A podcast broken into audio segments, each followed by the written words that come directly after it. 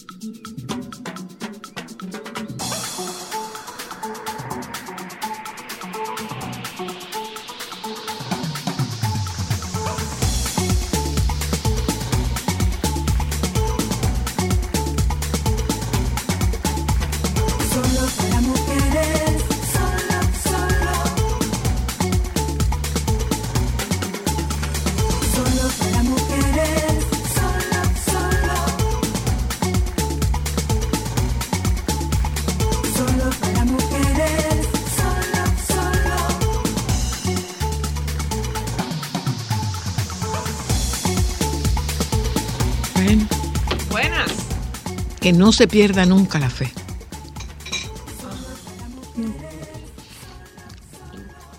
Aunque le quede la última colada de café y usted la bote. Ahí se pierde la fe, señora Luna. Mi vida, Eso genera trauma, mi amor. Si algo aprendí yo, si algo aprendí yo es que ante lo inevitable, filosofía. Ah, ok. Ante lo inevitable, filosofía. Es inevitable que voy a hacer. O sea, se cayó que iba a recoger el café con una jeringuilla. Me dieron deseos, Tú sí. supiste que yo lo hubiera hecho, ¿verdad? Me dieron ganas, me dieron ganas, me dieron ganas, me dieron ganas, me dieron ganas, un sorbetico y bueno, que era el cafecito. Oye, te saludo, buenas tardes. Sobre todo, por Eh, favor, póngale la perspectiva de que era el último chin de café que quedaba. El último chin de café que casa. quedaba. El último chin de café que quedaba. Me botó. Me. Bueno, Vamos a beber café y salud ma, me paré, limpié lo que se había derramado y seguí andando. Porque ¿qué vamos a hacer? Oye, te saludo, buenas tardes, bienvenidas. Aquí estamos en Solo para Mujeres. eh, con la noticia de que archivaron el caso contra Ricky Martin a petición de su sobrino.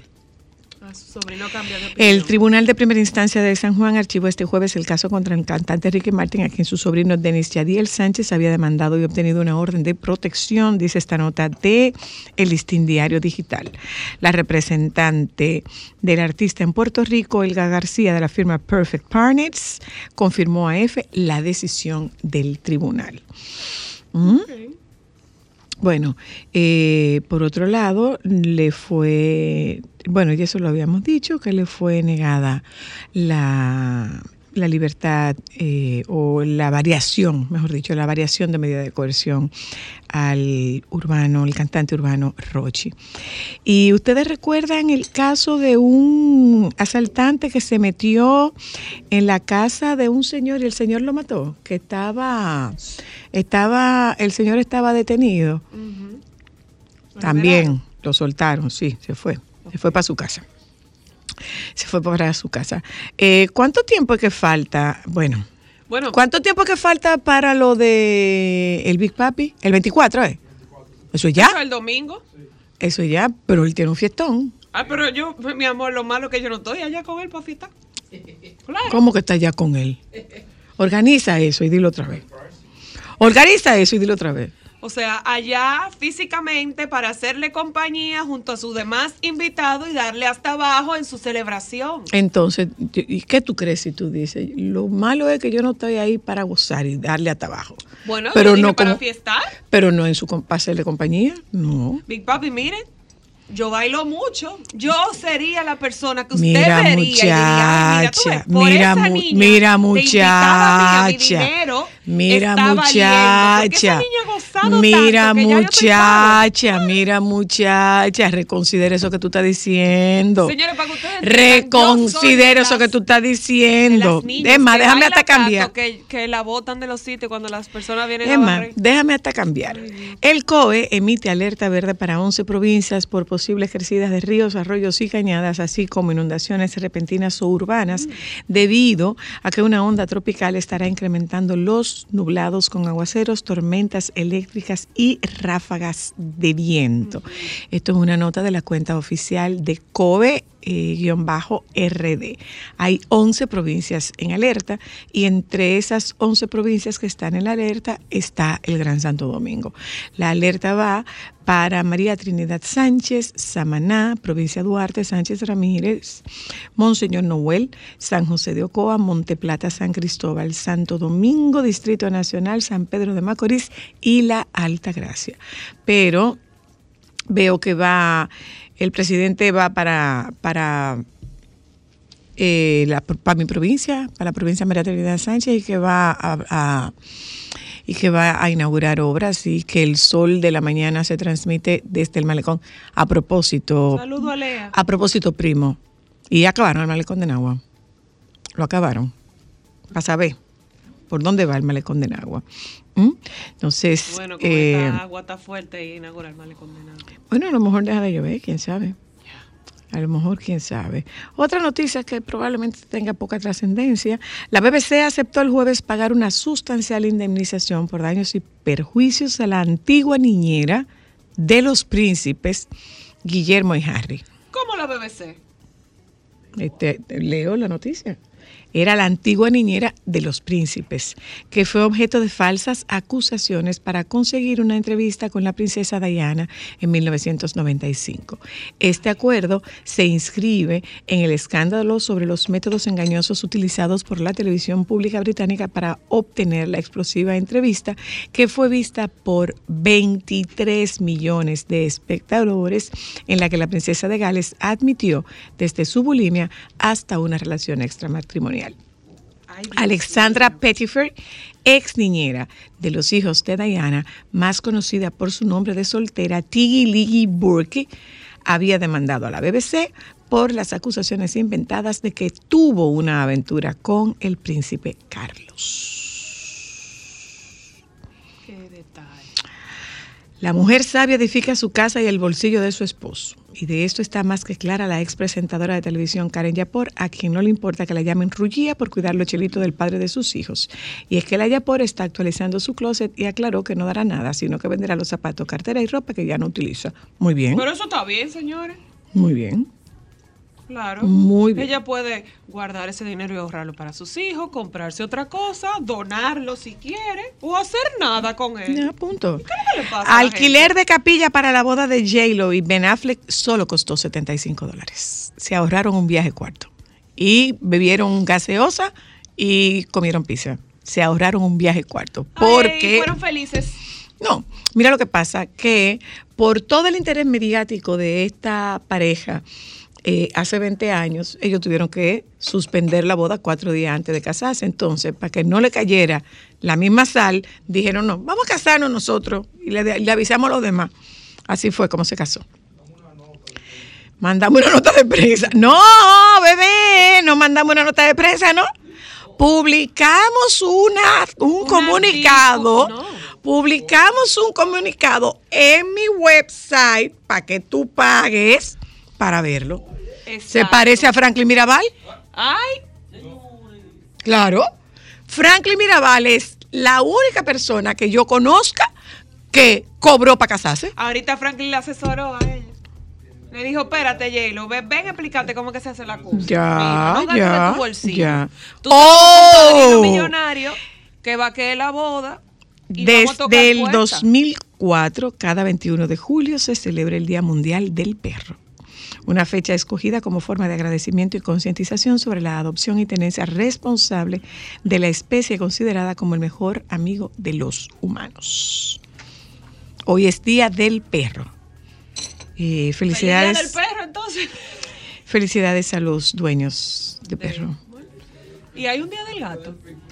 Ah, sí. La contundente reacción de Ricky Martin tras la decisión del tribunal de archivar el caso en su contra. Escueta pero contundente, así fue la reacción, dice esta nota de Diario Libre, la reacción del cantante boricua Ricky Martin luego de hacerse pública la decisión de un tribunal en Puerto Rico que archivó el caso que se le seguía al cantante tras ser acusado por un sobrino de agresión, acoso e incesto. La verdad prevalece, escribió en redes sociales el artista en inglés, junto a una imagen con la declaración de sus abogados donde dan detalles de la sentencia. Fue este jueves cuando el Tribunal de San Juan archivó el caso de orden de protección contra el cantante puertorriqueño. Tú sabes que a mí me da curiosidad y creo que se pudiera ser un tema para conocer con la magistrada. ¿Es tan fácil emitir una orden de restricción? O sea, Una hay que tener alejamiento. pruebas o no Lo hay que, que tener pasa- pruebas, es simplemente mi palabra y yo siento que estoy siendo acosada o agredida por esa persona, ponme una orden. Lo que pasa es que eh, nuestra, nuestras leyes son muy distintas a, A las las leyes americanas, sí, las leyes son muy distintas a las leyes americanas, Pero entonces nuestro derecho francés, ¿verdad? hay que, exacto, el nuestro es el derecho francés, nuestras leyes son muy distintas. Eh, yo entiendo que si tú te sientes amenazada, si tú te sientes que estás en peligro, pues tú, tú, pues tú tienes cómo acceder a una orden de alejamiento. El único problema con la orden de alejamiento, ¿adivina cuál es? ¿Cuál? que hay que entregársela. La víctima se le entrega Ay, al, al, detalle. al- al agresor. Sí, O sea, así. y si para de- de finalizar, y para finalizar, señores, estudiantes dominicanos ganan Gran Premio Internacional de Diseño Sísmico. Pero antes de esa noticia, volvieron a clasificar nuestras Nuestras atletas de atletismo. Están clasificadas para la final. Ahora hay un lío, ya no es que Psicofil es dominicano, No. ahora es si es hombre o si es mujer. Ah, bueno. Ya. Sí, sí, que si es hombre o si es mujer, eso es lo nuevo ahora. Eso es lo nuevo ahora. Ahora Eso es lo nuevo ahora. Un grupo de Diana. 11 estudiantes de las escuelas de Ingeniería Civil y Ambiental, Arquitectura y Diseño de la Pontificia Universidad Católica Madre y Maestra ganaron el Gran Premio de Mejor Desempeño Sísmico en la decimonovena competencia de diseño sísmico de pregrado que se celebró en Salt Lake, en Utah. El equipo dominicano superó la propuesta de 42 universidades participantes de todo el mundo para alzarse con la categoría más importante de la competencia internacional. Imagínense que ocurre un terremoto y de 40 edificaciones, la que mejor se comportó fue la diseñada por el equipo de Pucamaima, explicó Ashley Morales, directora de la Escuela de Ingeniería Civil y Ambiental de la Madre y Maestra. Nuestro programa de hoy comienza haciendo el reconocimiento a esta juventud hagamos un reconocimiento a esa juventud. Eh, el reconocimiento a este grupo de estudiantes que definitivamente sí retrata con mucho orgullo una realidad de las tantas realidades que se viven en República Dominicana. Nos vamos a publicidad, ya volvemos. Sol 106.5, la más interactiva. Una emisora RCC Miria. Déjame cambiar tus días y llenarlos de alegría. Solo para mujeres. ¿Dónde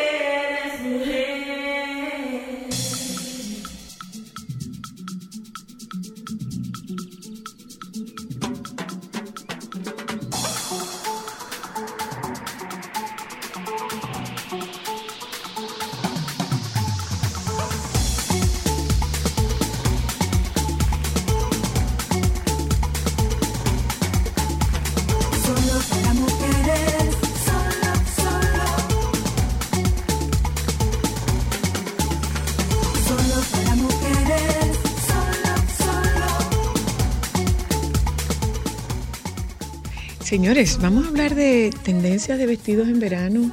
Son largos, son cortos, eh, son con la espalda afuera, son sin la espalda afuera, son de algodón, son de tela sintética, tienen manga, no tienen manga, son de encaje, no son de encaje, es a media pierna, eh, son de licra. O de todas las anteriores, porque tú has mencionado todo ya. Hola Ariana, cariño, ¿cómo estás tú? Hola, ¿cómo están ustedes? Ay, muy bien, como diría mi mamá, en paz descanse, mejor. tarcuar mejor. Cuéntanos, Ariana, ¿qué es lo que se va a usar? Tú sabes que yo soy una amante de, de los vestidos. Me fascinan los vestidos, de verdad que sí. Y, y más como en esas telas naturales, porque es como que se siente como tan coqueto, se siente como tan romántico. ¿Se va a quedar para el verano? Dime que sí, por favor. Sí, sí, sí. Tú sabes que este verano tiene una tendencia que me encanta. Muchos vestidos, pero también vestidos como muy románticos, así como muy, muchos vuelos, muchas transparencias, eh, muchas telas frescas, muchos colores vibrantes. Sí. Este verano viene con muchos colores bastante vibrantes. Pero hay una tendencia que también se ha mantenido. Es un verano que también está muy presente el negro, que generalmente no es así. Y lo he visto muy, muy presente de- en forma de lino color negro. Ay, Ah, Es una, tela fresca, es una tela fresca, pero le da la elegancia del negro. Ah, Y una tendencia, y una tendencia que está súper marcada, que me encanta, es los vestidos largos o cortos con cut-outs. Cut-outs sé que tienen un, un escote, eh, se dice cut-outs porque parece como si tuviera eh, cortado. Como si hubiera un sacao. Un hoyo. Exacto. Ay, qué, Entonces, qué hay- bonitas. Qué Ay, qué finas. lindo. Qué finas. Qué urbanas. No, inclúyete, inclúyete porque tú, tú asentiste, entonces tú te incluida. sí. Bueno, señora Luna, pero hay que aplatanarlo para la gente. Eh, Sí, pero incluida. Claro, por, e- ya. por eso tenemos tenemos que aplatanarlo, porque yo dije out y dije, ok, es un nombre fino de la moda. Claro, Pero mucha eso gente que mismo, puede decir, entonces- ¿qué es eso? Un hoyo. ¿Qué es eso? Entonces hay que tener exacto. Entonces esos vestidos como desiguales están muy, muy presentes. Hay mucho print eh, de cuadros, eh, mucho print de raya, flores. Hay, se puede de todo. Una tendencia también que me encanta, que está muy de moda, es como llevar la playa a la calle. Hay las faldas tipo pareo Ok. Ay, que Ah, tienen sí. un corte, están muy en tendencia. Y es una falda que tú también le puedes sacar muchísimo jugo. Mi es una amor. pieza porque te la puedes poner para la playa con tu traje de baño, pero te la puedes poner con un básico, te la puedes poner con una camisa, te la puedes poner con unos tenis, con unos sandalios, con un zapato alto. Detente ahí, animal feroz. O sea, estamos hablando de que tú puedes hacer la transición en el día completo, de día a Detente noche. ahí, animal feroz. Pero espérate, yo te Eh, dije no, una falda espérate porque yo tú. sé por dónde tú vienes. No, ¿por dónde? Dije, ¿Por dónde "Bueno, yo voy?" Tipo pareo, no es que es un pareo. Por eso dije, es Deten- una falda con un Te reitero, que- te reitero, Dime. detente ahí, animal feroz. Porque adivina Cuenta. qué. Tú tienes eso. Pero que sí tengo. Y de seda tailandesa, Ay, que tienen desde el 2005 metida en una gaveta. Pues ya tú sabes. Pero ahora mismo me la estoy poniendo. Pero tú tienes claro que ahora mismo me la estoy poniendo. que ella se va a poner para el consultorio ahorita. Claro que Sácala no, para el consultorio no. Pero como yo me voy de Me viaje, manda no, pero como yo me voy de viaje eh, y, es, y es para las islas griegas, pues ya. Ay, qué fina. Y tengo Ay, tres. Y tengo tres que me costaron un dólar. Y son de seda tailandesa. Que viva eh, Pues, eh, el continente Tailandia. asiático, Tengo una azul, una verde botella y una Una naranja. naranja. ¿Ya? Pues Gracias. sácala a pasear. Pero por Sácala supuesto a que yes. Por su, te- mira, te extiendo una invitación a mi closet cuando gustes. Ari, ya Ah, pero sabes. cuando tú Yo te quieras, solamente me Sí, pero no que va a sacar nada, nada más para ver. Ay, Dios. Pero déjame por lo menos disfrutar dos minutos en mi mente. Nada más para ver, nada más para ver. Ella va a hacer un tour para José, o para Radamé, Ari.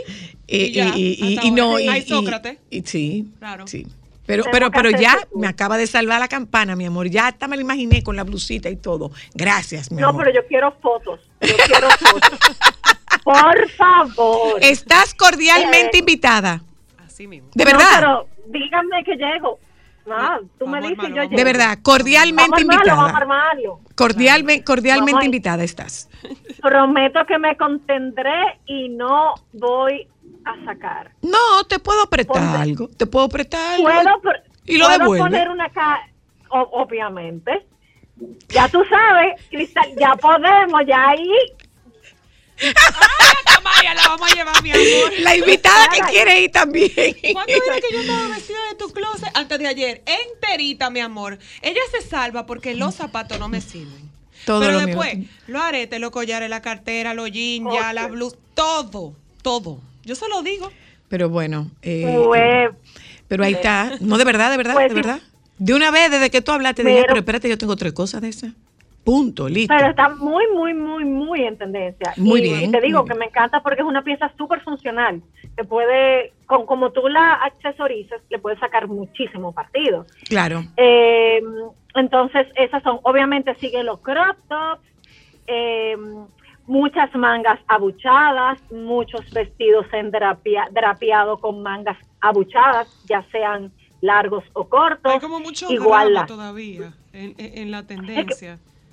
Mira, tú sabes que yo lo que creo es, y lo estaba el otro día, estaba dando, estaba dando una clase en, en Chabón y es- hablábamos de eso. Qué fina. Es que Colega, qué mi fina, amor. Qué fina. Ustedes oyeron, ella entre Lo una que- cosa y la otra echó una vainita y una, una estaba dando una clase en Chabón. ah, no. Continúa, continúa. Una vainita. Muy bien, muy bien. Estábamos hablando de que la moda siempre va ligada muy a la historia. Entonces, la moda está viviendo un renacer después de la pandemia, que nosotros estuvimos tanto tiempo en pijama, ropa cómoda. La forma de, de todos los diseñadores eh, decir, estamos vivos, estamos renaciendo, es con el dramatismo. Entonces, por eso es que está tan presente eh, vestidos con lentejuelas, señores, todavía eh, estamos en verano y tú te puedes encontrar con lentejuelas, eh, vestidos con mucho con mucho bombo, con muchas sombreras, o sea, som- eh, así bien abuchados, las faldas, pero es por eso, es una forma como de que la moda renazca y que nosotros digamos, así como uno dice de que sencillita para el súper, es así como que vamos. Lista a- para a- salir a darlo todo. ¿Y, ¿Y qué va de calzado, eh, eh, Arianna? Mira, tú Para sabes que combinar, para calzados- combinar esto, eh, man- ¿me mantengo muy eh, informal o lo optimizo poniéndome un calzado alto? Se puede, depende obviamente de dónde vayas. Se puede optimizar con un zapato alto y va a verse perfectamente bien. Y si ya es algo como tú vas a estar en, la, y en, tu, en tu caso, que vas a estar en las islas griegas así, caminando, ya yo me visualizo así, me visualizo aquí. Entonces, puede un zapato, mira, es, las sandalias hay de para los dos extremos. Están las sandalias que son bien flat, tipo eh, romano, que te las, am- te las amarras en el tobillo, que son estéticamente súper bonitas. Y también dan el truco que las piernas se ven un poquito más gordas a las personas que les gustan sus piernas más esbeltas. Entonces, estéticamente se ven así. O sea, te ves así más. ¿Tenis Y o no tenis? Siempre tenis. Señores, los tenis se pueden usar con lo que sea. Siempre Y tiene eso es la tenis. tendencia. Siempre, y la tendencia de vestidos con tenis sigue muy marcada. Y la, el otro extremo de sandalias son las sandalias, las ugly sandals, que son las sandalias bien chunky, Bien con Spice plata, Girls. Muy fea. bien Yo he visto una sola gente en la vida que le quedan bien esos zapatos tan feos y ese es Yacel. Yo feo. nunca he visto una gente que esos zapatos le queden tan bien como a ella. Eso es muy feo. Sí, en verdad. Ay, y señores, y las sandalias que a mí la primera vez que me puse una me hicieron bullying, las sandalias tipo surf, que son con, son horribles, es un, gu- un gusto adquirido, pero eso es lo más Esas son las de que hay. Jesucristo. La de Jesucristo. ¿Y cuáles son las de Jesucristo? Las que usaba tío Juan Luis, que son como, como de corcho abajo y tienen Ah, dos tiras. Que regularmente ok. la usan las Que personas eso es mayores una- Una versión moderna de la Samurai. Exacto, la Birkenstocks, eh, eh, la, la, la marca que lo hizo más famoso. Lo- ¿La Was? ¿La Was? Birkenstocks. Oh, yeah, Ah, baby. ¿Cuánto cuesta una de esas que tú estás mencionando? No, si tú supieras que no son tan caras. Vamos o sea, a ver cuál es la definición de cara tuya, Ariana, por favor. 30 o 40 Mi dólares. amor, pero eso No cuesta son de que- 200 pesos en el barrio chino. Pues vaya y cómprala al barrio Por eso, chino. atención, Pero oyentes, vaya si y compra. esas sandalias, vaya al barrio chino. Claro. Vamos a ver otro. Yo quiero dos tours pendientes: Barrio Chino y La Pulga. La Porque pulga ahí chulo. se. La Pulga es chulísima. Ustedes van, buscan y me cuentan. Y me traen. No. y te, tra- y te traemos. Sí, por paso. favor, sí, sí. sí, Sí, Pero- amor, sí. que No, no, en una silla no, te, que se pone te explico, te explico, porque yo no soy de, de grandes espacios, yo me aturdo, yo me aturdo cuando veo muchas cosas, de verdad, me aturdo. Sí, hay muchas personas que de verdad le abruma ver tantas Sí. piezas, ver tantas cosas y generalmente, y no, y, y, eh, se permite también. La señora Luna per- persa. Yo tengo una magia para sacar No, cosas de esas. Yo me aturdo, yo me aturdo. Yo tengo yo me aturdo. impe- No. Continuamos, continuamos, Ariana. Entonces, nada, seguimos ya si es verano, ¿Qué, qué- obviamente. si, si hacemos, perdona, si hacemos un look completo, el cabello, la cabeza, pañuelos, pañoletas, bandanas, sombreros. Bueno, ok. Eh, pañuelos, las bandanas también tienen una, qué bueno que me lo acordaste, tienen una, un protagónico. Las bandanas se pueden, esa es otra pieza que obviamente les, uno le saca partido. Y no me digan, ah, porque eso eres tú. ¿Por qué? Porque te la puedes poner como camisa, como blusa, como un crop. Te la puedes poner como, son, como cinturón y te la puedes poner en el cabello, ya como tipo pirata y te la puedes poner como bandana. bandana. A mí me gusta mucho la onda que da como tipo pirata, así, Ok, con unos pero bien y, y en mi caso que tengo, en mi caso que tengo el pelo cortico, cortico, digo, prácticamente no tengo cabello para ponerme la bandana. ¿La bandana hay que dejarle cabello por fuera o tú te puedes poner la bandana aún con el pelo así de corto? Yo entiendo que hay que dejarle el cabello afuera. O sea que me, fa- me freí. Te freíste. Gracias. Pero si te lo estás poniendo, espérate, si te lo estás poniendo tipo pirata, de, repente si te la pones tipo pañuelito, eh, amarradito, puede funcionar. Ah, ok, perfecto, perfecto. Entonces, eh, hablamos de zapatos, hablamos de, de tops, hablamos... Largos de vestido, Largos, Ariana. ajá. Sobre todo Largos de Este calor. todos, todos. Ah, Vestido perdón, largo, el- perdón. Perdón, Licra, no, licra, antes que te diga. licra. Ay, no. ¿Pero por qué? Solo para el gimnasio, Ari, ¿verdad? Por favor. ¿Pero Licras. por qué? No, No, no. no, no hay, no hay Ay, eh, yo creo que a ti te gusta como que oíme la boca, porque dime No, yo- tu licra. nada Un más te pregunto- de licra. Mi amor, solamente estoy preguntando. Solamente estoy No. preguntando. Sí, tú lo Señores, estás escuchando, eh, que te pues- conocemos. Sí, te conocemos. Gracias. Vestido que usted lo saque y usted lo me, de mirar lo sienta es un vestido fresco. Señores, el calor, las olas de calor están insoportables. Ahorita vi que en España ha muerto gente por la ola de calor. Van por Entonces, 500 y hay que- pico. Van por 500 y pico. En- Entonces, lo que hay que buscar es tejidos frescos, vaporosos, que uno pueda sentirse. El algodón es muy, muy. Mientras ella me está una- hablando, yo estoy viendo ese closet mío, yo estoy revisando ese closet mío, que tiene piezas de 30 años para atrás, tú oye, y Y están una ahí. Claro. para despedirte, Ari. Por favor, dime que los biker shorts ya se van a salir de la What- faz de la tierra. What are the biker shorts? Mami, lo que tú Los sabes, biker Los los shorts. biker la shorts, esa de hacer ejercicio. La licra para hacer ejercicio, que le dicen biker shorts, porque lo, los, eh, lo que usan los ciclistas, Lo- eso. que es un pantalón eh, arriba de las rodillas. Ah, muy bien. No, eso ya no. Eso si tú supieras que no está tan tan presente para como antes para salir, Ok. Pero bien. sí para hacer ejercicio. Por Como favor, solo para hacer ejercicio. Para su uso original, tú ves. Pues mira, Para su uso original, pero no di que, que como antes, que uno salía y se ponía los biker shorts hasta con zapatos altos. no, No, déjese de eso. Un besito, hermosa. La invitación está abierta. Ay, a mí, dígame, le voy a escribir por WhatsApp ahora mismo para que me pongan fecha. no me- Un no besito, claro que yes. bien, Un besito, hermosa. Bye bye. Bye, bye. Ya, bueno, ya usted sabe qué es lo que se está usando. Señores, tengo tres. Tres cosas de esas tengo. Ah, no, pero espérate, mi amor. Que yo tengo una pañoleta de diseñador que me regaló una amiga rica. Ay, sí, pero esa no da para mucho porque yo intento ponérmela. Esa queda chica. No, linda. La que empieza con H. No, mi amor. Esa tú no sabes dónde está. Jueves, ¿cómo va todo? Hola, todo va muy bien, gracias, gracias como siempre por la invitación para hablar un poquito sobre, eh, bueno, sobre audiovisuales, porque no vamos a enfocarnos solo en películas en el día de hoy ni en series, eh, sino en series documentales y documentales per se. O sea que eh, feliz siempre de compartir con ustedes algunos de estos temas tan interesantes. Mira, ¿Cómo si tú están? supieras- estamos muy bien por aquí. La señora Luna salió un momentito de cabina. Te solicité seguir hablando de documentales porque la verdad, la semana pasada eh, recibí muchísimos mensajes de la gente pidiendo que, que recomendáramos más documentales porque habían visto todo lo que tú habías sugerido y que la verdad que les parecían sumamente interesantes, sobre todo por tratarse de cosas de la vida real. Por eso Correcto. te puse la asignación para el día de hoy para hablar de documentales de historia, que siempre es bueno tener esa información en la vida de uno, ¿verdad, Nina?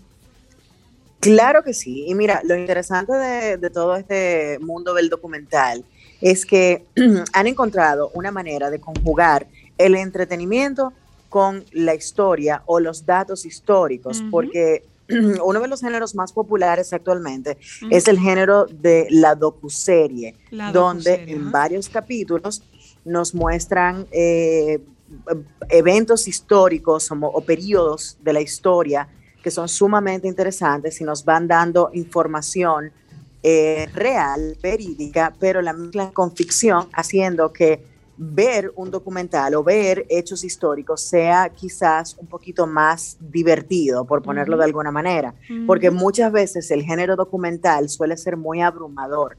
Eh, Sí, sí, tú te pones a ver un documental de la Segunda Guerra Mundial, por ejemplo, eh, y aunque existían documentos históricos que fueron grabados en blanco y negro, hoy en día tenemos la oportunidad de verlos en color en una serie documental eh, que nos presenta Netflix que se llama eh, La Segunda Guerra Mundial a todo color, que era inimaginable en ese momento porque no existía la tecnología para hacerlo. Sin embargo, hoy en día lo traen con todos esos nuevos recursos tecnológicos que tenemos y nos lo muestran de una manera que quizás es un poco más apetecible, un poco más estético para las nuevas generaciones, pero igual nos presentan esa mirada tan importante de, ¿De la historia? informarnos y de conocer la historia, que es eh, parte integral de por qué surge el género documental. O sea, son puros, puras herramientas de información sumamente poderosos que nos ayudan a entender contextos históricos que quizás no entendemos, porque la historia nos llega de la escuela, nos llega eh, por un tema específico quizás que estemos hablando o socializando entre un grupo de amigos, pero cuando te pica la curiosidad, tú sales a buscar la información Eso y es ahí entra ese documento. Eso es así. Sobre todo cuando tú lo miras con esa perspectiva, Nina, de que tú vas viendo el documental y eso va desatando en ti la curiosidad de eh, indagar y ampliar ese conocimiento que tú estás adquiriendo. Entonces ahí tú te das cuenta que definitivamente es una herramienta que funciona bastante para tú ayudar a educar a, a tus hijos o a No, ti no, mismo. y para educarte a ti mismo. Claro, sobre, Claro, sobre claro temas tan sí. importantes. Claro. Claro que sí. Y mira, y hay toda una categoría dedicada en el premio Oscar a la- al documental eh, como formato y a los cortos documentales. Eso yo recuerdo importante. que hace unos años, por ejemplo, eh, yo me pongo como tarea todos los meses de diciembre, enero, febrero, ir buscando todas las películas eh, y todos los, los documentos que están nominados al premio Oscar y me topé con una que resultó ser ganadora del Oscar, que se llama eh, End of Sentence, Period, o final de la, de la oración, eh, punto. Y, y se refiere, el period viene del término que se utiliza para la menstruación en, Ujú. en el idioma inglés Ujú. y retrata la historia de esas comunidades de niñas en la India que no tienen acceso a eh, toallas sanitarias y demás elementos, que no conocen lo que es el periodo y Ay, esa, esa búsqueda, ese aprendizaje y esas personas que se dedican precisamente a luchar por los derechos de estas niñas, a, a entender lo que sucede con su cuerpo y obviamente eh, a educarse en la materia, porque generalmente las personas que no tienen acceso a tanta educación, eh, lo, que, lo que ven esto como, como algo de que avergonzarse y se convierten en eh, personas marginadas en la sociedad por ser mujeres, por tener el periodo. Y el documental, que es un, un documental corto, es breve, se ve sumamente fácil, es muy enriquecedor y nos ayuda a entender no solo lo que sucede en la India, sino en muchas comunidades alrededor del mundo y aquí en nuestros pueblos Mm. eh, más pobres también. Son cosas que se ven y, y es importante conocer todas estas eh, estas personas, estas son muy similares a historias que tenemos tan cerca, sin embargo, las percibimos tan lejanas, pero están ahí. Entonces, eh, por eso el documental es importante, porque es que te, te da una mirada diferente y te abre los ojos ante tantas situaciones. Y en el caso de los documentales históricos, son una herramienta tan buena, tan Sí, rica, sí que sí. que te ayuda a entender temas que hoy en día son sumamente relevantes, que quizás no entendemos, pero cuando te vas a ver un buen documental que te explica el, el contexto histórico, lo que sucedió, entonces tú dices, ah, bueno, entonces ahora yo entiendo por qué los negros se sienten discriminados. ¿Entiendes? O sea, es tan sencillo como ir a buscar un documento. En vez de leerte un libro, el documental te lo resume, pero te da toda la información que necesitas para entender eh, Una ese posición. momento. Y no, y, Podríamos historia. no- decir. y no necesariamente eh, para, para, para menores o para niños o para estudiantes. Eso, sí- eso es para ti. Sí, sí, sí, totalmente. Claro, Para es correcto. general. Aunque Claro. existen, aunque existen muchos documentales también que son para adolescentes, para niños, eh, que pueden, que, que se lo presentan de una manera bastante ligera precisamente para que puedan entender. Y, y bueno, dentro del listado de documentales que, que podemos destacar, que están allí disponibles en la gran mayoría de las plataformas sociales, podemos encontrar eh, de esos documentales que han ganado el Oscar, eh, por ejemplo, el, la historia de Ana Frank. Ana. Frank Recordada fue un documental eh, que ganó el premio Oscar en el año 1995, donde encuentran material de archivo con entrevistas precisamente que nos cuentan la historia de la familia Frank y todo lo que sucedió durante la Segunda Guerra Mundial. Ujú. Muchos escuchamos el nombre Ana Frank, eh, la vida de Ana Frank, la historia de Ana Frank, pero pocos saben de qué se trató y estos documentales eh, nos dan un poquito de luz en este sentido. Y hay documentales de todo tipo, ¿ok? No solamente son históricos, eh, y en- con históricos pensamos en eras y pensamos en el Imperio Romano, que hay una muy buena serie documental en Netflix precisamente que se llama El Imperio Romano Ah, qué bien. la pueden buscar por ahí, eh, sino que también encontramos documentales históricos de deportistas. Hay documentales basados en la historia, por ejemplo, de Mohamed Ali, una Mm. de las personalidades más grandes de la historia del deporte, para no enfocarnos solo en el boxeo. Este señor tenía una personalidad gigantesca y conocer cómo pensaba, ver su proceso y encontrarnos con documentales como Cuando éramos reyes, donde relatan toda la historia alrededor de esa pelea entre George Foreman y Muhammad Ali, eh, la llamada Rumble in the Jungle, que fue una pelea que se llevó a cabo en África. Eh, es, es interesante descubrir toda esa información. Ganadora del y es lo Oscar que te- Nina, también. ¿eh? También, claro que sí, fue ganadora del Oscar esta, esta, esta serie en los 90 también, no recuerdo exactamente el año, pero sí. 96, dice Ah, aquí. bueno, por Pero 1996. hay una situación ahí, eh, Anina. Los muchachos están, en el caso particular de los muchachos, los muchachos están de vacaciones ahora. Y esta es una forma, primero, primero que todo, es una actividad familiar que puede, puede ser bastante atractiva. Y segundo, mira, yo cuando estaba, cuando estaba en el internado, yo estaba obligada a leer 11 libros al año. De esos Ufi. 11 libros, 9 eran los libros de mi elección. Nueve eran los libros que yo leía a lo- eh, y junto conmigo mis compañeras, porque eso era parte de la De la currícula currícula. de- del colegio.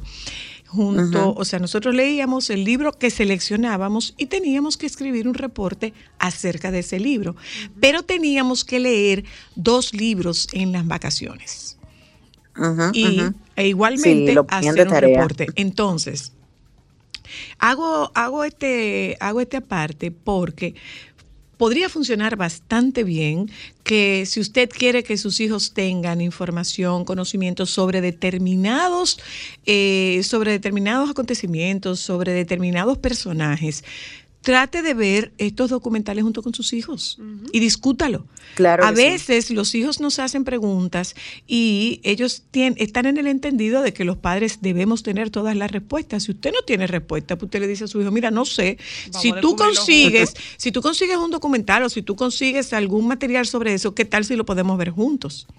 Exacto. Correcto, correcto. El Internet es una herramienta poderosísima, de verdad que uno puede encontrar cualquier sí. tipo de información, claro que sí, sí es bien utilizada, es correcto. y hablando sobre, sobre material que es muy bueno para niños, material documental, eh, la verdad es que de temas históricos quizás fuera un poquito complejo para ellos. Sin embargo, en plataformas como Disney Plus, donde tenemos acceso a mucho material eh, que, se ha sido, que ha sido desarrollado en la plataforma de National Geographic, se encuentran muchísimos documentales. ¿Tú recuerdas aquel documental ganador del Oscar también, que era La Marcha de los Pingüinos? Donde Sí, hablaban claro, sobre claro todo que el sí. proceso de migración de los pingüinos en, en- en la Antártida y todo eso. Eh, es interesantísimo explorar ese mundo. Hay documentales sobre dinosaurios, hay documentales hasta de el Spelling Bee. Había uno que se llamaba Spelling, donde básicamente te contaban el, el- el camino que tenían estos chicos que se dedican a participar En, comp- en esa competencia. certámenes, en esas competencias de, de, De deletrear, deletrear. los Sí, spelling sí. bees. Eh, y la gran cantidad de presión que tienen estos niños eh, para poder hacer bien su participación y tratar de ganar. Es un logro enorme tú poder ganar uno de estos certámenes, sobre todo en sociedades como la estadounidense, donde verdaderamente eh, hay una cultura ¿eh? enorme Ujú. alrededor de eso, es muy competitivo. Aquí, por ejemplo, en el colegio de mis hijos, este año hicieron una competencia de Spelling Bee eh, y mis hijos estaban súper emocionados de poder participar en el proceso y llegar a la casa y decirme, bueno, estoy un poco decepcionado y mi equipo perdió, lo que fuese, pero empiezan a conocer un proceso que es enriquecedor para ellos, beneficioso para su vida, eh, pero también se hace de manera divertida Claro. cuando eh, se involucran todas las partes, el- la escuela, los compañeros, los padres, y, y todos estos documentales están disponibles. Hay documentales, por ejemplo, sobre los personajes de Plaza Sésamo, el, el personaje de la A historia. propósito, tuviste, a propósito, tuviste la situación con el personaje de Plaza Sésamo. Sí,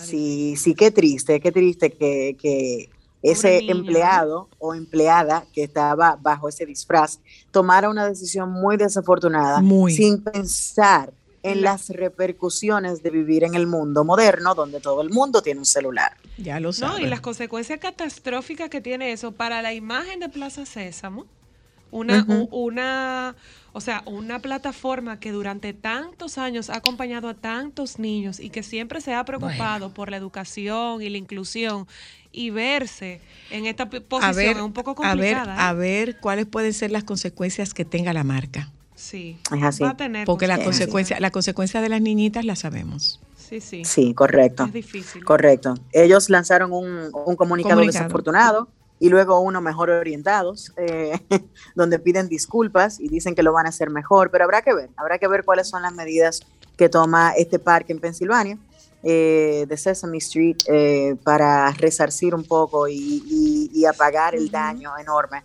que le ha hecho esta situación.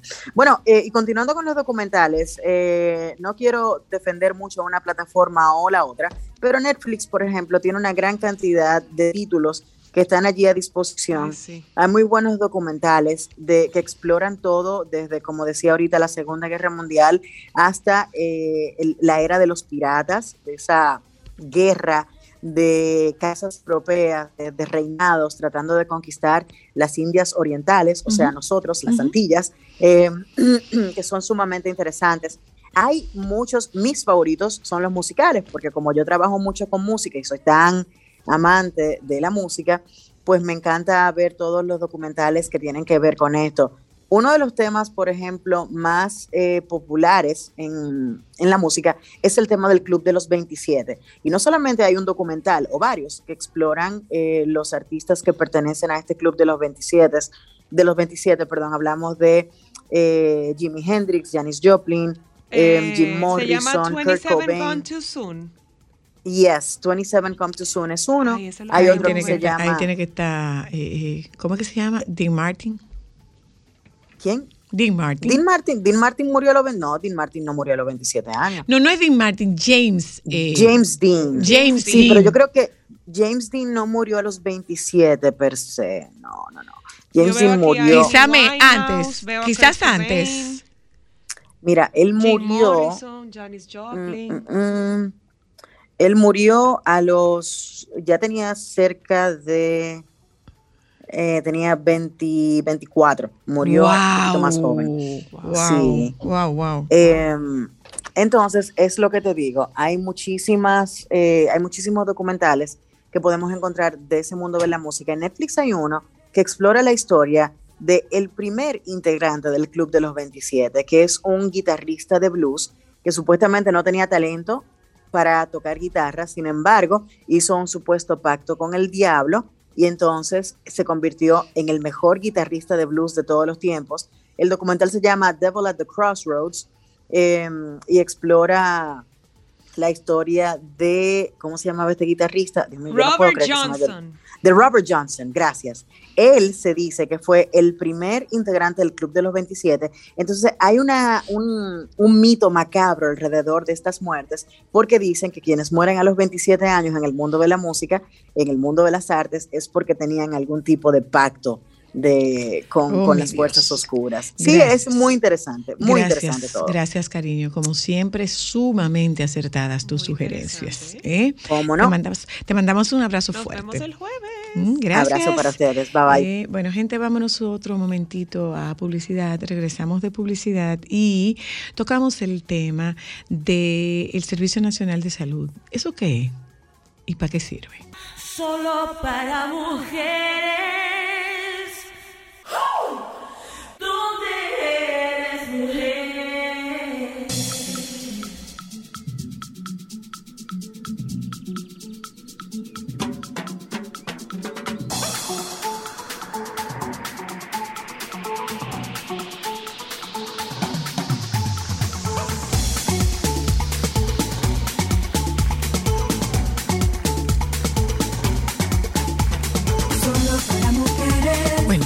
Eh, gente que no se arregla ni con naranja agria. Tenemos uno aquí. Ni con naranja agria se arregla. ¿eh? ¿Qué, es, ¿Qué es el Servicio Nacional de Salud? ¿Eso es SENASA? No. No. Empecemos, empecemos, Bueno, por, em- por empecemos por establecer la diferencia entre el Servicio Nacional de Salud y SENASA. Vamos a hablar con la doctora Miriam Montes de Oca. Mariam, perdón. Hablamos con la doctora Mariam Montes de Oca de la Dirección de Gestión de Calidad en los Servicios de Salud, SNS. Eso no es SENASA. No, eso no es SENASA. ¿Cuál es la diferencia entre una cosa y la otra, Mariam? Perfecto. El Servicio Nacional de Salud es la entidad pública que se encarga de lo que son las provisiones de los servicios, es decir, de los establecimientos de salud que prestan asistencia directa a la población. Ok, dicho, dicho para que me entienda cualquiera, ¿qué, qué es lo que hace el SNS? El SNS, pues nos encargamos de coordinar y gestionar todo lo que son los hospitales, los centros de primer nivel, todo lo que le da una asistencia a la ciudadanía cuando tiene una condición de salud y necesita ser atendido. ¿Y cómo se accede hasta ahí? Eh, bueno, a los servicios se accede cuando el ciudadano presenta, como dije, una condición de salud y él en busca de una de su de mejorar su necesidad, ¿verdad? O su estado, a- a- acude a un centro sanitario. Entonces, ustedes tienen, eh, eh, ustedes tienen representante ahí, o sea, ¿es un organismo mediador o, O es un organismo gestor, un organismo administrador? ¿Qué es? Es un organismo administrador, gestor y coordinador. Nosotros tenemos en, en- a nivel nacional, tenemos 189 centros hospitalarios, que son los hospitales públicos, ¿verdad? Que son todo conocidos. Y tenemos 1.300 unidades de atención primaria o centros de primer nivel, ¿verdad? Que están distribuidos en todo el territorio nacional. Eh, a su vez, estos están regionalizados para poder tener una mejor eh, organización y una mejor gestión de ellos, porque uno de los, de los mayores pilares de la salud es que se, la, la salud debe de ser trabajada de forma en que haya una buena cobertura, una buena accesibilidad para la población y en redes integradas de servicio de salud, porque no se puede tener de todo en todos los sitios. Entonces se conforman redes de servicios para suplir las necesidades de la población en el territorio. ¿Y cómo el, el, cómo el, el ciudadano que utiliza ese servicio puede acceder a ese servicio o, o cómo se beneficia el ciudadano de ese servicio? O sea, no hay un escritorio del, del Servicio Nacional de Salud. eso no existe. No, eh, no, no. Eso es, eso es como eh, hacia adentro. Exacto. No, no es hacia adentro, también va hacia afuera, porque también eso es uno de los de los pilares fundamentales de la salud, no solamente que el ciudadano llegue al establecimiento, sino que el establecimiento Se acerque. eh, se acerque a la ciudadanía, a la población, exacto, ya sea con prevención, promoción de la salud, entre otras herramientas que tenemos para poder buscar al ciudadano que necesita ayuda. Por ejemplo, ahora mismo nosotros en el servicio estamos trabajando tres programas que son unos programas bastante interesantes, que son el de cáncer de mama, el de la próstata para los masculinos y eh, se hacen servicios móviles, ¿verdad? Operativos. Sí, son operativos en, en- en- Diferentes puntos de la- del país. en diferentes puntos del país con unidades móviles, ¿verdad? Lo que se llaman eh, trailers o furgonetas que se equipan con los médicos, con la tecnología necesaria para que así podamos llegar al ciudadano que quizá no puede llegar a un establecimiento o, o- o más que no puede, también hay ciudadanos que son reacios, tú sabes, ahí al médico todavía queda población así en nuestro Es- país. ah, ahí- por ahí voy, voy un poco por ahí. El tema de la confianza que se puede tener en el, en el Servicio Nacional de Salud. Eso es un tema muy interesante, pero eh, el tema de la confianza va más allá, Zoila, porque tú siempre vas a tener confianza en tus personas de confianza, Claro. en tu médico de confianza. Entonces, aunque no sea el médico que corresponda, porque tú lo que está pasando es una gripe, tú vas a llamar a tu ginecólogo. ¿Me entiendes? Porque algo que Es se- el médico de cabecera. Exactamente, es algo que se trabaja ya con, con cercanía, con apego, con empatía, con, con tiempo de conocer yo a esta persona que siempre está ahí para mí. Y, y y es así la relación médico-paciente en la República Dominicana. Es un tema de confianza. Pero eh, lo importante en, es es que nosotros estemos bien orientados, que estemos bien informados, ¿verdad? De que se están llevando a cabo toda esta serie de programas, de operativos, que tenemos servicios a los que podemos acudir, porque eh, en, en el caso necesario tendremos que, que acudir a ellos, ¿no? Porque a todos nos ha pasado que un día nuestro médico de cabecera no contesta, ¿verdad? Porque puede estar de vacaciones, puede estar en otro lado. Y la verdad es que la red pública es una red amplia, es una red equitativa, no, eh, no discrimina, incluye.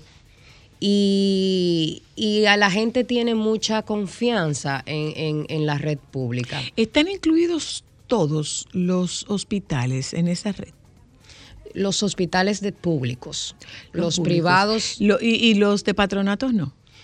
es Los que hay son manejados por patronatos. Exacto, hay algunos públicos que tienen un patronato, que tienen algún tipo una- un tipo de comité que los gestiona, pero son de la red pública, los que pertenecen a la red pública. Tú, tú decías, Marian, que eh, muchas veces nosotros no nos beneficiamos por, por, por falta de conocimiento. Eh, yo soy de las personas que plantea que nosotros tenemos una muy buena medicina. A nivel privado tenemos una medicina superior, a, evidentemente, a- que al nivel eh, público, pero nosotros tenemos una muy buena medicina. Entonces, nosotros ahí, dentro de ese sistema público de salud, tenemos muy buenos hospitales. ¿m? Así es. Eh, está un Hugo Mendoza, está Secanot, está un Reinaldo Almanza. Exacto, que son, que son, que son muy buenos son muy buenos hospitales. Entonces, eh, hay un desconocimiento. Por ejemplo, a mí siempre me ha llamado mucho la atención cómo eh, no se le da el uso debido a hospitales especializados. Por eso que tú dices, por un tema de confianza. Está el traumatológico de La Vega, pero te traen una gente al área Contreras y le pasan por el frente al hospital de La Vega. Sí, así es. Y le pasan por el frente Así al es, hospital de la, así es. de la Vega y te desbordan el Darío Contreras por un tema de confianza, de, de, de conocimiento o hasta de fe. Así es. Y te descalifican otro hospital. Sí, ya ahí entra un poquito la parte cultural del dominicano. Eh, el dominicano cree que aquí en la metropolitana, en Santo Domingo, en el distrito, está todo lo mejor. Y no es así. De hecho, eh, el- por ejemplo, el doctor Mario Lama, que es el actual director del Servicio Nacional de Salud, ha hecho un excelente trabajo esforzando a todas las diferentes direcciones y subdirecciones del servicio a que todos los hospitales cuenten con todo lo esencial y hasta más para brindar el servicio. ¿Qué es lo esencial? Lo esencial es que tengan pruebas de laboratorio, que tengan la cantidad de médicos suficiente con la diferente tipo de, especialidades, que tengan pruebas diagnósticas, que tengan diferentes unidades para prestarle servicio a la ciudadanía. Por ejemplo, se, están dotando actualmente con tomógrafos las unidades diagnósticas. Eh, asimismo, se están ampliando la capacidad de pruebas de laboratorio en los hospitales. Por ejemplo, en la parte de emergencia se están restaurando salas de emergencia totalmente eh, modernas, con, con los más altos estándares de calidad que, que existen en cuanto a infraestructura y equipamiento. Asimismo, también las unidades de cuidado intensivo. Dime del tema de, dime del tema de mantenimiento. Dime del tema de mantenimiento, porque eh, nosotros hemos visto a lo largo de toda nuestra historia que te equipan un, un hospital y que no está el técnico que sabe operar el equipo o que el equipo se deteriora porque no se le da el adecuado mantenimiento. Entonces, ¿es esta una fortaleza de ustedes o es una falencia de ustedes? El tema de mantenimiento soy le complicado porque eh, el tema de mantenimiento, por ejemplo, los técnicos se capacitan en el uso de ese, de ese de equipo. ese equipo. Ujú. Pero es, es algo eh, que incluye otras cosas, por ejemplo, eh, la, fa- la fabricación del equipo. La fabricación del equipo, tú tienes casas aquí que son las que prestan esos mantenimientos, quizá esas casas no cuentan con todo lo técnico necesario para dar esos mantenimientos, se retrasan en las programaciones. eh, y así sucesivamente. Hay pocos técnicos en el país para lo que es la- el mantenimiento de equipos biomédicos, que es algo bastante espe- especializado. exactamente. Eh, también, por ejemplo, eh, muchos de los equipos, de las piezas o que se pueden dañar, averiar, eh, cuesta trabajo traerlas al país.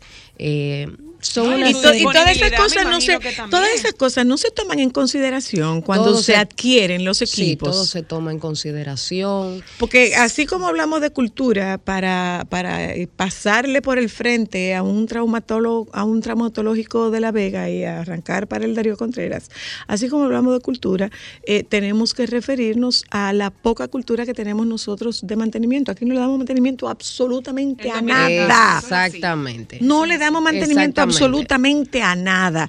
Y es un poco como, bueno, a lo que nada nos cuesta, hagámosle fiesta. Exactamente. Eso viene de, de cómo yo hago o cómo yo lo uso, ¿verdad? Y cuando termino de usarlo, qué mínima limpieza, aceite, cualquier cosa que yo tenga que aplicar. Y eso obviamente Y eso es viene vinculado también con la responsabilidad del hospital donde se instalan estas piezas y estas máquinas. O ustedes, por ejemplo, cuando se, se equipa esas áreas eh, con esa tecnología, ¿ese servicio se lo dan ustedes o el hospital tiene que encargarse ya de darle seguimiento a que sus equipos estén óptimos? El Servicio Nacional de Salud eh, tiene que estar en constante monitoreo y en constante supervisión de todos los centros. Desde su condición de gestor. Exactamente, de todos los centros. Claro que eh, la parte operativa, que es la- el hospital, ¿verdad? Y su gestor y sus directores también tienen que estar eh, totalmente garantizando que esos equipos funcionen, que se dé el servicio, que el usuario eh, que vaya a necesitar reciba lo que necesita, ¿verdad? Pero, eh, por ejemplo, hay muchas cosas externas que también influyen en esto. Ha- hablamos de la cultura, la cultura dominicana, claro, elemento. ¿verdad? Que no cuidamos mucho las cosas. No, no cuidamos nada. Exacto, pero también hay externas. Por ejemplo, eh, en, este, en este periodo de tiempo, ustedes saben que todo viene por barco y ha habido una situación con los barcos y hemos durado meses a lo mejor sin repuestos.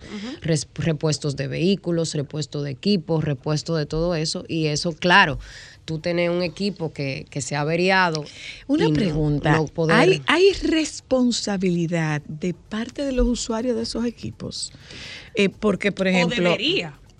eh, pre- porque, por ejemplo, eh, Yo choqué ese vehículo. Yo debo tener alguna responsabilidad cuando a mí me entregaron ese vehículo. Eh, yo estoy usando La ambulancia, por este, ejemplo. yo estoy usando este equipo a sabiendas de que me está dando un fallo, pero yo no lo reporto porque después de todo, como eso no es mío, yo no tengo que cuidarlo. Existe dentro de ese protocolo de gestión del Servicio Nacional de Salud alguna responsabilidad del usuario de un equipo. Eh, la verdad es que hay responsabilidad de todos, ¿verdad? Eh, O debía haber. Debe de haber, claro, exactamente. Porque nosotros, el Servicio Nacional de Salud trata mucho de incluir al usuario. Incluyendo en, lo- en los hospitales hay comités incluso que se llaman comité de, ve- de veidurías, ¿no? Ajá, ok. para que el usuario se sienta identificado con ese bien público y aporte al mantenimiento de ese bien público, a la supervisión del bien público y todo lo demás. También nuestros profesionales deben de notificar y supervisar algún fallo que haya en el equipo o un mal uso o lo que fuere. Eh, nosotros, el Servicio Nacional de Salud trata de mantener en vanguardia a todo nuestro personal eh, con capacitaciones, con talleres, entre otras cosas. El modelo de calidad que utiliza el servicio es un modelo de mejora continua que, que no solamente abarca que el profesional esté capacitado en, el área que corresponde, sino también abarca desde infraestructura, dotación, dotación de no solo de equipo, que es lo que hemos más hablado, sino también de medicamentos, insumos, de personal suficiente. Salgámonos del área metropolitana y vámonos a, a comunidades distantes. En esas comunidades distantes, ¿cómo están nuestros hospitales? Eh, mira, eso es una excelente pregunta porque nosotros que estamos eh, eh, aquí en la parte urbana creemos que la medicina rural y urbana es la misma, no es la misma. Para nada. No es la misma. Ahí se deben de crear mecanismos para la parte rural, ¿verdad? Y es como lo mencioné al principio, ahí cuesta más que la persona se desplace a estos centros especializados. Ahí nosotros tenemos que desplazarnos a las personas, ¿verdad? Entonces, en ese sentido, juega un papel importantísimo lo que es el primer nivel de atención. El primer nivel de atención es aquella pequeña eh, estructura mínima de personal, ¿verdad? Que está compuesta por un médico, una enfermera y un promotor de salud, que son aquellos que hacen las visitas domiciliarias. Mm, el promotor de salud. Ay. Exactamente. Entonces, eh, eh, esa es, esa es la, la herramienta mejor y la más eficaz para la medicina rural. ¿Verdad? Entonces ya ahí con una pequeña exploración física, una- un, un seguimiento de sus patologías crónicas, porque ya muchas personas saben sus condiciones de salud, eh, una entrega de medicamentos, eh, un quizá una indicación de que mire eh, tiene que acercarse al hospital o a este centro a hacerse un, electro de control o hacerse una tomo, una radiografía de tórax de control, ya uno eh, eh, va ganando en la medicina en la medicina rural. Hay un tema, antes de ir a publicidad, hay un tema que, que es, eh, eh, es un tema que entra y sale de, de la discusión pública. Y ese tema es el atinente a los medicamentos de alto costo. ¿Ustedes tienen que ver con los medicamentos de alto costo? Me, cuentas de eso cuando regresemos. Perfecto. Solo para mujeres.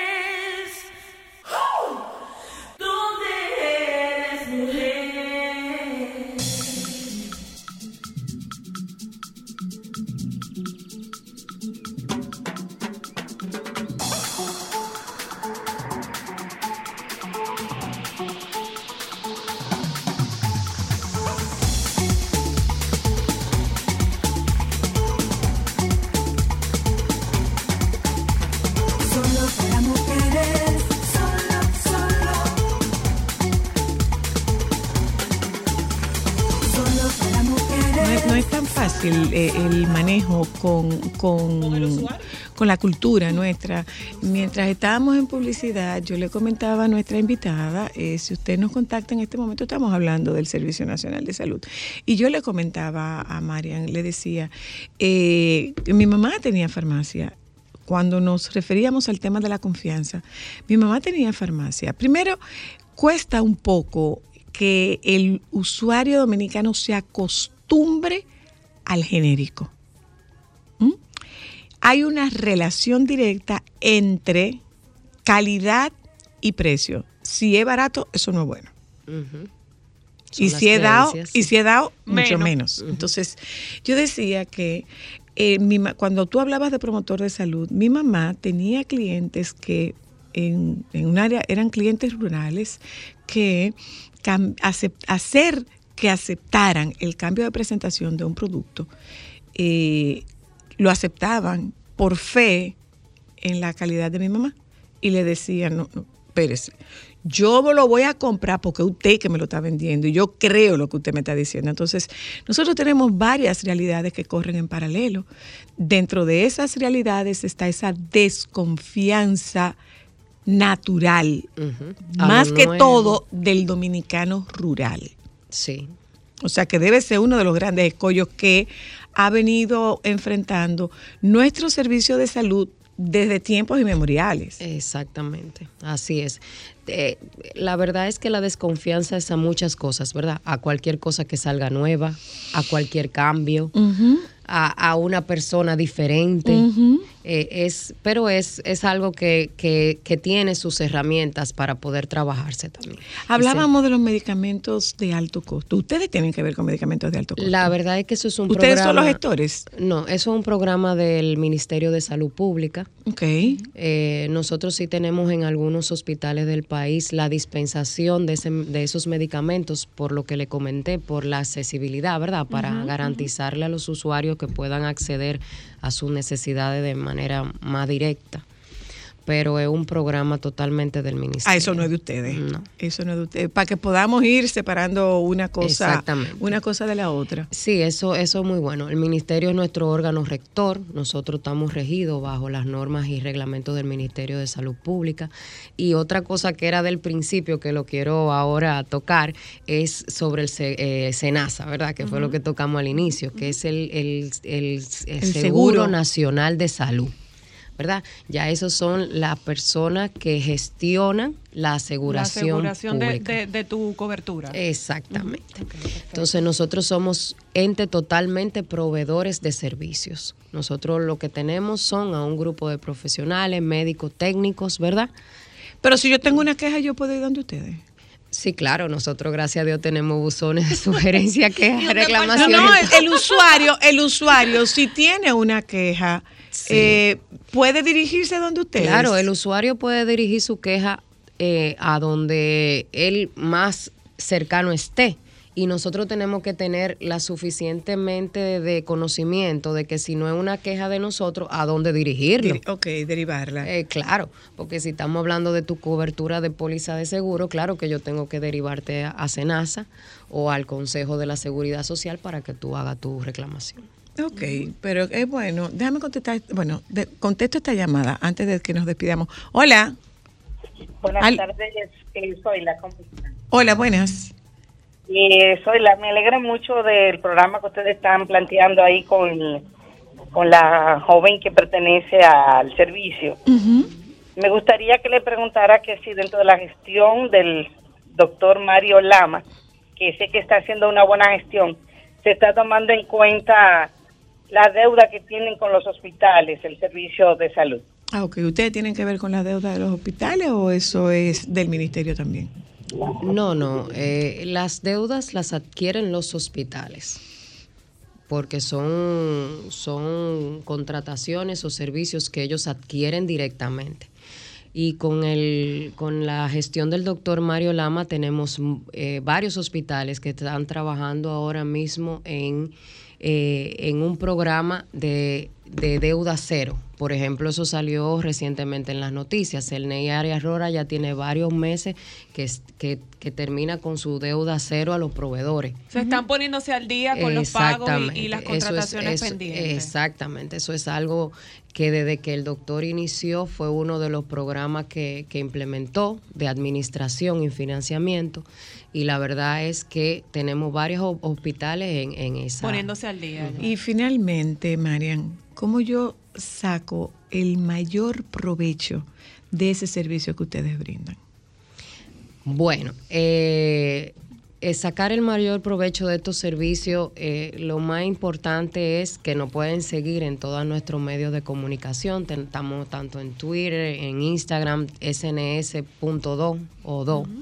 Eh, ahí sale todas nuestras redes de servicios. Por ejemplo, pueden ver cuál es la red de hospitales que, que atienden a los pacientes, por ejemplo, COVID ahora mismo, cuáles son los establecimientos donde tú como paciente con, con COVID puedes acceder y vas a tener tu, tu cobertura.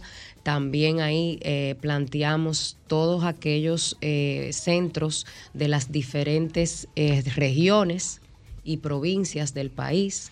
Eh, cuáles son la dotación de todos estos centros, ¿verdad? Eh, también en nuestras redes y nuestros medios de información sale todos los operativos que está haciendo el doctor. Eso es sumamente importante. sumamente importante con las campañas de prevención y promoción de la salud que usted puede ah toca hoy en Nagua por ejemplo y ahí eh, eh, puede acceder eh, fácilmente a conocer la ubicación el horario todo en nuestras redes también nosotros tenemos todo todo todo lo que es de la promoción de, de ¿Ustedes los- hacen perifoneo por casualidad? no, no hacemos perifoneo, el servicio no, pero eh, entiendo que, que todavía eh, hay algunos eh, directores provinciales que son los que pertenecen a salud pública que, Que- que deben de es hacer. necesario, es necesario. La verdad que estoy en las Gracias, redes de- Marian. de- del servicio y la información está sumamente completa y lo que más me gusta es que veo una combinación de publicaciones para todo tipo de público, no solamente para el público adulto, sino también para los jóvenes, comunicando en su mismo lenguaje. Está Pues muy chulo. gracias, Marian. Muchas gracias, Marian. Eh, eh, que no se nos que olvide, que no se nos olvide qué dominicano que somos. eh, Que no se nos olvide. ¿Mm? Gracias, Gracias Montes de Oca. Gracias a ustedes por aquí. habernos acompañado en la tarde de hoy. Eh, les reiteramos 11 provincias en alerta verde. Así que tome las debidas precauciones. Se quedan con los compañeros del Sol de la Tarde, por favor. ¿Mm? Nosotras nos juntamos con ustedes mañana, si Dios quiere. Sol 106.5, la más interactiva. Una emisora RCC Miria.